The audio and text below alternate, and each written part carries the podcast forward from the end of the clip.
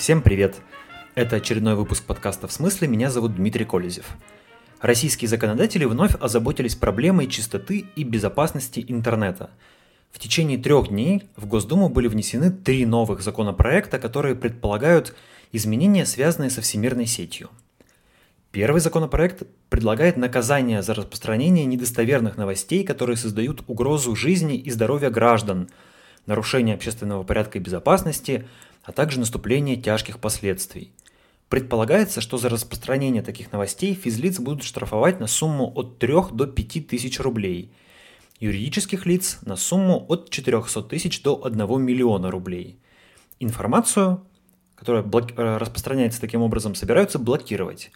При этом предполагается конфискация предмета административного нарушения, но не очень понятно, что имеется в виду, хотя я помню случай, когда в Екатеринбурге у женщины, которую признали виновной там, в, в распространении а, экстремистской информации, изъяли и уничтожили ее ноутбук и даже зачем-то компьютерную мышь. Второй законопроект предполагает наказание в виде штрафа или ареста на срок до 15 суток за публикацию материалов, которые в неприличной форме выражают явное неуважение к обществу, государству, официальным государственным символам РФ, Конституции РФ и органам, осуществляющим государственную власть в Российской Федерации. Ну и, наконец, третий законопроект имеет более технологический характер. Он предполагает возможность создания автономного интернета и фактического, э, фактического отключения российского сегмента интернета от зарубежной части сети. Чтобы оценить шансы законопроекта на принятие, бывает важным взглянуть на список его авторов.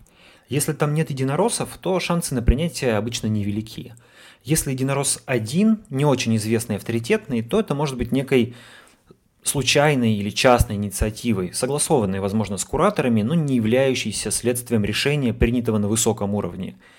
Если же в авторах законопроекта влиятельные единороссы, да еще и целая группа, то это обычно говорит о высоких шансах на принятие такого законопроекта. С этой точки зрения шансы на принятие первых двух законопроектов довольно высокие. На старте у них было по три автора – это сенатор Андрей Клишас, его коллега Людмила Бокова и депутат Госдумы, первый зампред Комитета по развитию гражданского общества Дмитрий Вяткин, кстати, сын бывшего председателя Челябинского областного суда. Однако затем прибавились фамилии еще 14 депутатов, некоторые из них довольно известные, в том числе, например, вице-спикер Госдумы, телеведущий Первого канала, единорос Петр Толстой. Клишес, которого называют главным автором законопроекта, что интересно, возглавляет так называемую либеральную платформу «Единой России». Это как бы внутрипартийное объединение единороссов, которые придерживаются более либеральных взглядов. Но в Клишесе особой любви к свободе и гражданским правам как-то незаметно. Ранее он был автором предложений о включении НКО в реестр иностранных агентов – об ужесточении наказаний за призывы к сепаратизму, о тюремных сроках для тех, кто нарушил правила проведения публичных мероприятий и так далее. Вообще это довольно активный законодатель, он профессиональный юрист, а, автор многих монографий, книг и учебников – он, видимо, неплохо понимает в законах, но как бы видит э, вот свою миссию как законодателя именно в создании дополнительных ограничений. То есть вот он смотрит на законы как на, ну, по, по крайней мере, судя из его законодательной деятельности, как на такой э, набор заборчиков, которыми нужно оградить общество от неправильных действий.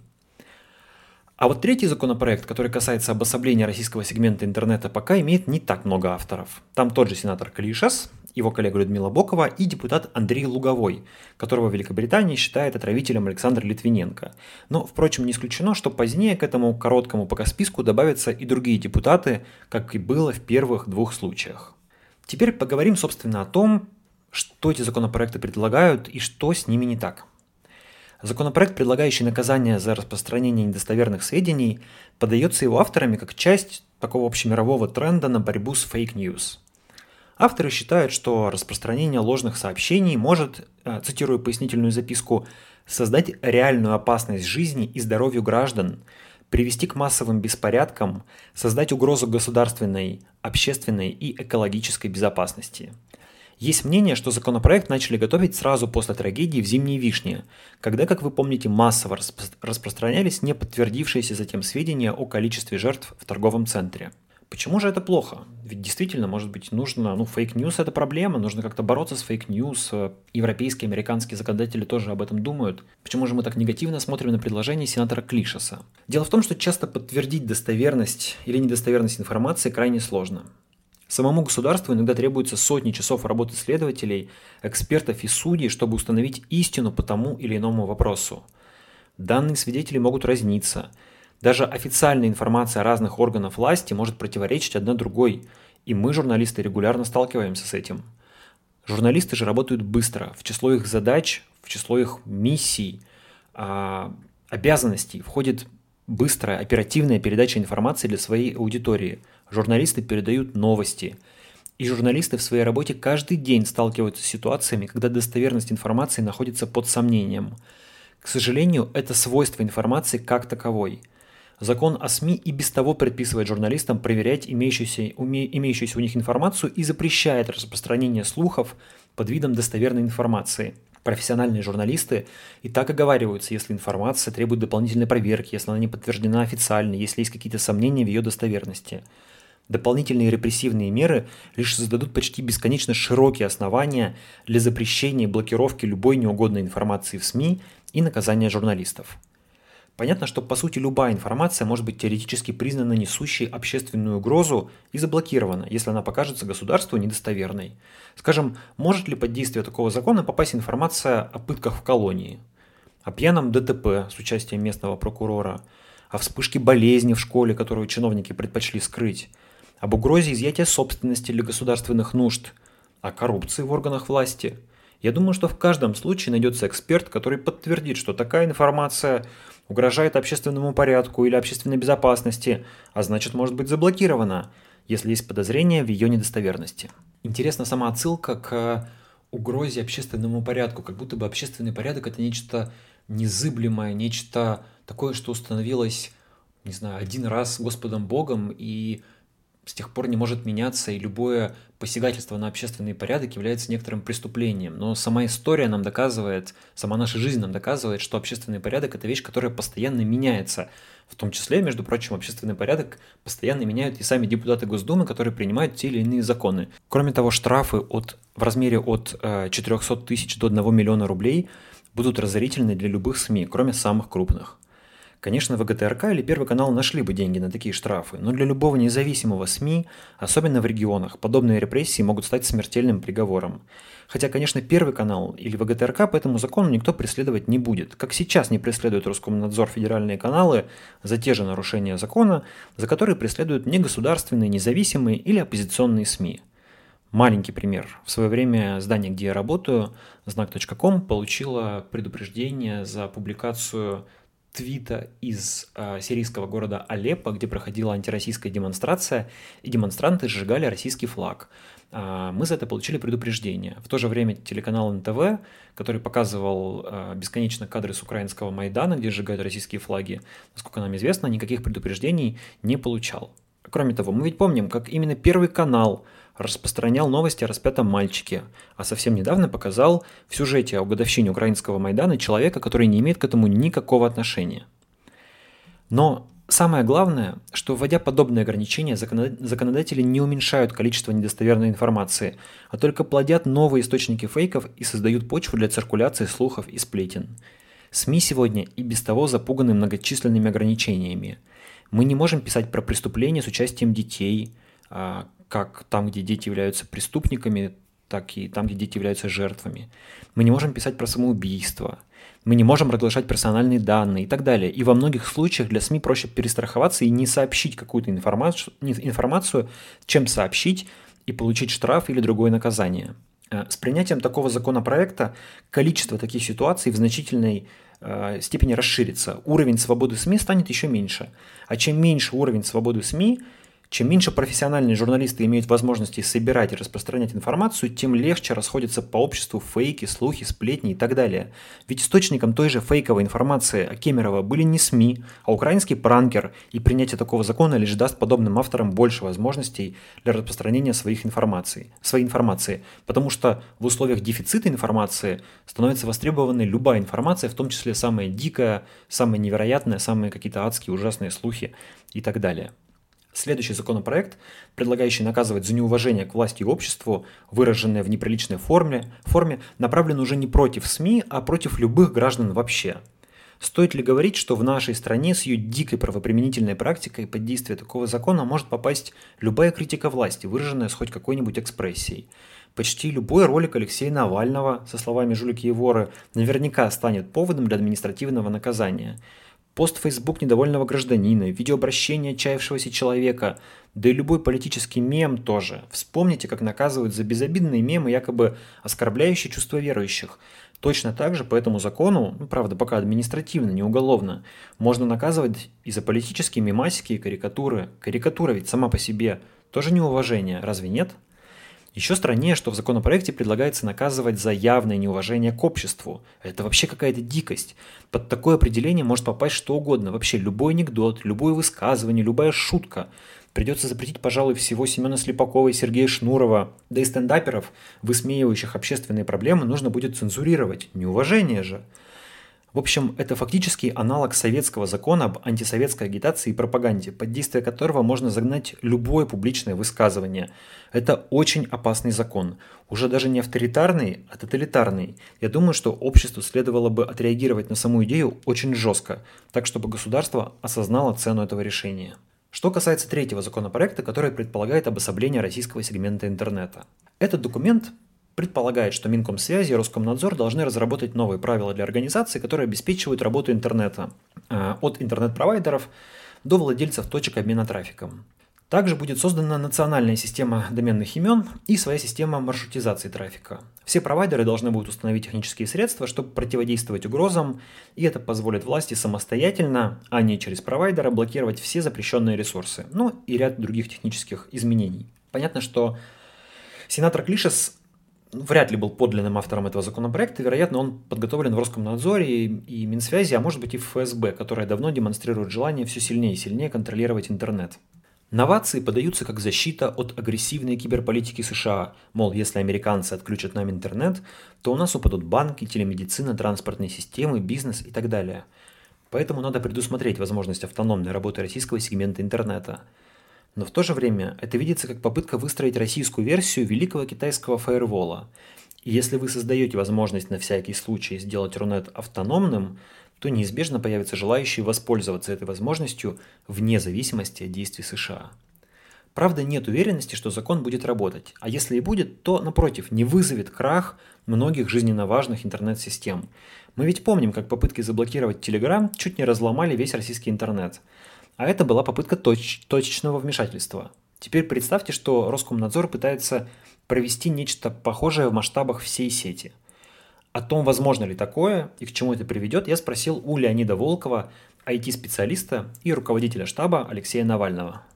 Чтобы понимать, чем российский интернет инфраструктурно отличается от китайского и почему вот так быстро взять и построить великий российский фаервол не получится, надо осознать разницу между двумя числами, между числом 3 и числом 972. 3 – это столько провайдеров в Китае имеют лицензию на трансграничный обмен данными. Любой трафик из Китая, из Китая во внешний мир идет через сеть э, China Unicom, China Telecom или China Mobile. Все остальные провайдеры обязаны к ним подключиться. В России провайдеров, имеющих напрямую трансграничный обмен, данными 972. Сама топология, сама структура российского интернета, как и китайского, формировалась в 90-е. Но в Китае в 90-м тоже был коммунистический Китай. А у нас были свободные или лихие, кому как нравится, годы. И интернет развивался так, как он должен был развиваться, так, как вообще-то задумали отцы-основатели интернета, как свободная и саморегулируемая среда. Каждый строил свои сети во что гораст. Сети все стыковались со всеми, каждый пытался создать, каждый провайдер, я имею в виду, пытался создать наилучшие условия для прохождения трафиком, поэтому строил как можно больше сопряжений своих сетей э, с сетями других провайдеров, как российских, так и международных. Это все так и задумано, так интернет и должен функционировать. Потому что если мы вспомним, как вообще он появлялся, придумали его все время военные на случай атомной войны, чтобы удар по одному центру не выводил из строя всю систему, чтобы система была максимально децентрализованной. Когда в Пентагоне в 1969 году создали первый прототип интернета, э, ARPANET, в этом была идея. Есть несколько командных центров, и один из них выведен, а сеть, сеть все равно продолжает работать. Вот Китай при построении своей сети этот базовый принцип нарушал. А в России, ну, государство к этому не имело отношения, бизнес-провайдеры этот принцип не нарушали. А то, что сейчас хочет сделать сенатор Клишас, или Клишес, как его, не знаю, это как раз устроить с интернетом ядерную войну. То есть искусственно порушить топологию, сделать так, чтобы трафик ходил только так, как предписал ему сенатор Клишес, и никак иначе, чтобы трафик ходил только по тем маршрутам, которые контролируются сенатором Клишесом, э, Роскомнадзором и ФСБ, э, чтобы э, э, сети не выбирали сами, каким образом они будут обмениваться друг, друг, друг с другом данными, но вот взаимодействовали только по подконтрольным каналам. Но это противоречит идеологии интернета, структуре интернета и тому, как он сейчас функционирует. Технически перестроить российский интернет по китайскому образцу вряд ли возможно. Поздновато будет. Выделить на это деньги можно. Освоить, распилить на этом денег можно. Надувать щеки можно. Принимать постановления можно. Но саму сеть взять, порушить и реконструировать таким образом, чтобы э, трафик ходил не как ему угодно, а через 2-3 конкретных маршрута подконтрольных э, ФСБ, ну, на мой взгляд, это нереально. Это надо все полностью переделывать. Э, и нужна не только политическая воля, нужно понимание того, что это там, отбросить его в развитие на 30 лет назад и на 5 лет, наверное, вообще так нарушить его работу, что интернетом в России пользоваться будет вряд ли возможно. А все-таки интернет же это не только соцсети и порносайты, это банки, это авиакомпании, это э, биржа, это огромное количество современных услуг, технологий и сервисов, которые без интернета просто не функционируют. И взять это все на несколько лет, отключить для того, чтобы потом это работало плохо и как 30 лет назад, ну, это штука, на которую, мне кажется, все-таки даже российская власть, даже в, в ее нынешнем полупарализованном состоянии не решится и не пойдет, поэтому я остаюсь большим оптимистом. В попытке выстроить российский э, интернет по китайскому образцу наши власти не понимают ключевого. Китай, по сути, два десятилетия создавал собственную мощнейшую инфраструктуру интернета, как техническую, так и сервисную – об этом мне рассказал обозреватель «Ведомостей» и «Репаблик» журналист Максим Трудолюбов. Попытки отделить российский сегмент интернета от всего остального интернета, да еще с помощью закона, законопроект э, Лугового, Клишеса, Боковой, это напоминание о том, что российские политики опоздали быть китайскими политиками.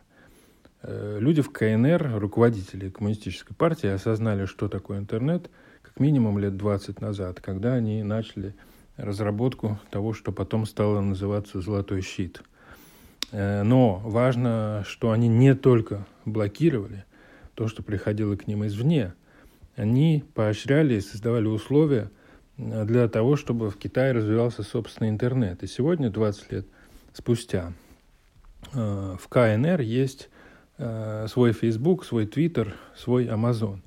И они соразмерны с американскими аналогами. И главное, что они еще и торгуются на публичных площадках. У них есть институциональные инвесторы, в том числе американские. Поэтому отношение к этим явлениям а, с американской стороны, оно сложное. С одной стороны, Китай фильтрует интернет, не пускает к себе э, американские компании. С другой стороны, американские инвесторы могут зарабатывать на этом. И это очень существенно. Чтобы сделать как в Китае – российскому государству нужно было бы сегодня вернуться лет на 20 назад, отмотать все, вложить миллиарды долларов в фаервол, фильтры и прочие технологии блокировки, а также начать создавать условия для развития российского техносектора. Причем условия не только технические, но и э, институциональные, чтобы развивались корпорации, а не просто технологии. Но дело не в этом. На самом деле а, вернуться нужно было бы даже лет на 50-70, потому что централизованное развитие интернета, такое как в Китае, возможно не только благодаря технологиям и условиям. Оно возможно благодаря тому, что Китай проходит или завершает сегодня индустриализацию. Государство Китая находится на другом историческом этапе сегодня, чем российское. Российское государство пытается думать о себе так, как будто бы оно может быть тоталитарным, централизованным э, государством эпохи там, высокого модерна, как при Сталине, Хрущеве. Но это не так. Э, российское государство давно прошло это, а уж российское общество точно давно вышло э, из этих рамок. Российское общество сегодня по многим своим характеристикам гораздо ближе к западным обществам, к европейским, чем к китайскому. И попытаться вот так вот сверху нахлобучить на россиян подходы, которые были бы уместны 50 лет назад – Э, сегодня просто э, бесперспективно. В Китае работает это, потому что это другой этап. То есть дело не только в технике, и это, мне кажется, очень важное обстоятельство. Российское государство пытается построить отдельный интернет, который будет стерилен, безопасен и контролируем. Где-то это понятное желание. Наверное, оно в чем-то естественно для государства – Однако складывается впечатление, что преследуя эту цель, власть может закрыть для страны огромное количество возможностей. Для России с ее огромными расстояниями развитая цифровая среда могла бы стать шансом на модернизацию. Однако заботящаяся в первую очередь о своем сохранении система тормозит и ограничивает развитие этой среды.